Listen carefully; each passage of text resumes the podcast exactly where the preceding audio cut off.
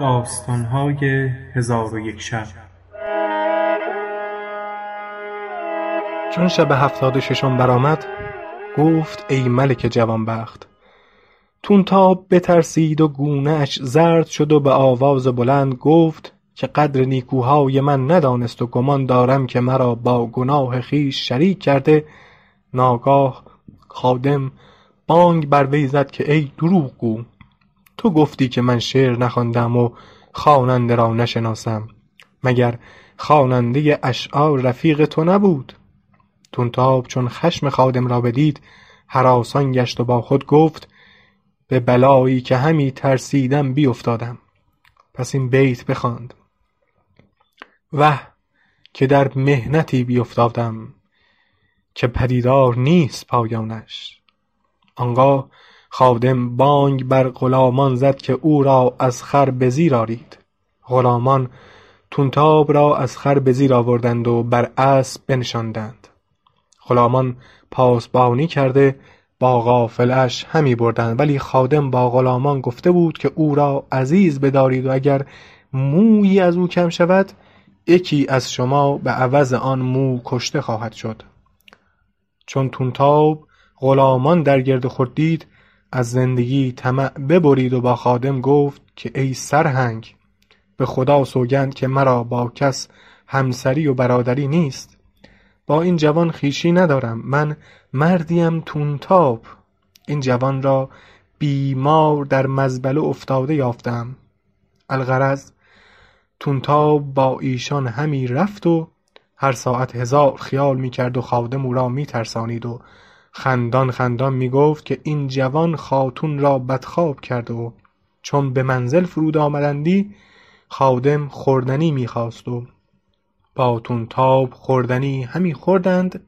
پس از آن قدحی شکر گداخته و یخ بر او ریخته می آوردند. خادم با طونتاب قدح بنوشیدندی ولی اشک چشم طونتاب از بیم خشک نمی شد و منزل به منزل همی رفتند تا به سه منزلی بغداد رسیدند و در آنجا فرود آمده برآسودند و خوردنی خورده بخسبیدند. الصباح بیدار گشته همی خواستند که محملها ببندند. ناگاه گردی جهان را فرو گرفت و هوا را تیره کرد. حاجب بانگ بر غلامان زد که محملها ببندید. پس حاجب با غلامان سوار شدند و به سوی گرد برفتند. دیدند سپاهی است انبوه. حاجب را عجب آمد و حیران بایستاد و لشکریان حاجب و غلامانش را بدیدند. پانصد سوار از ایشان جدا گشته به سوی حاجب بیامدند. حاجب و غلامانش را چون نگین انگشتری در میان گرفتند و هر پنج تن از لشکریان به یکی از غلامان حاجب گرد آمدند.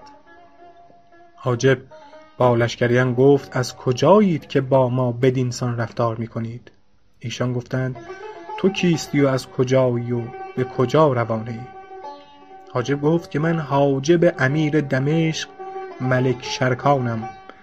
خراج دمشق و هدایا به بغداد پیش ملک نعمان پدر ملک شرکان می برم سخن حاجب بشنیدند. دستارچه به دست گرفته بخروشیدند و گریان گشتند و با حاجب گفتند که ملک نعمان با زهر کشته شد و بر تو باکی نیست. تو به نزد وزیر دندان بیا با او ملاقات کن. حاجب از این سخن گریان شد و همی رفتند تا به لشکریان برسیدند.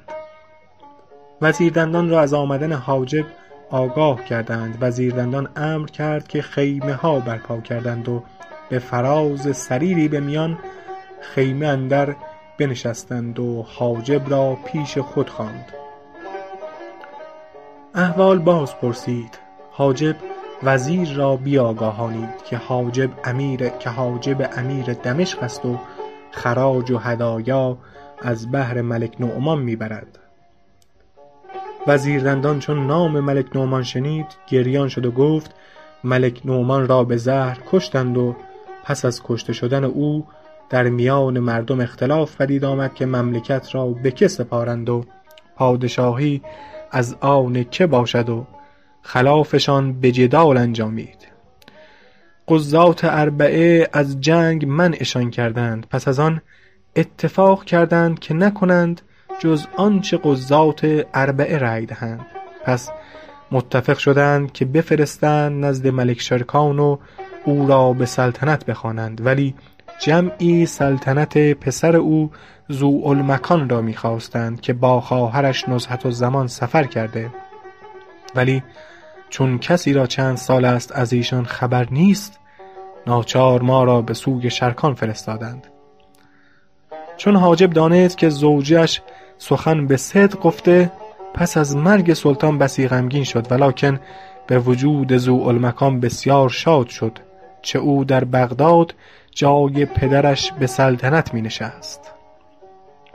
چون قصه بدینجا رسید بامداد شد و شهرزاد لب از داستان فرو بست.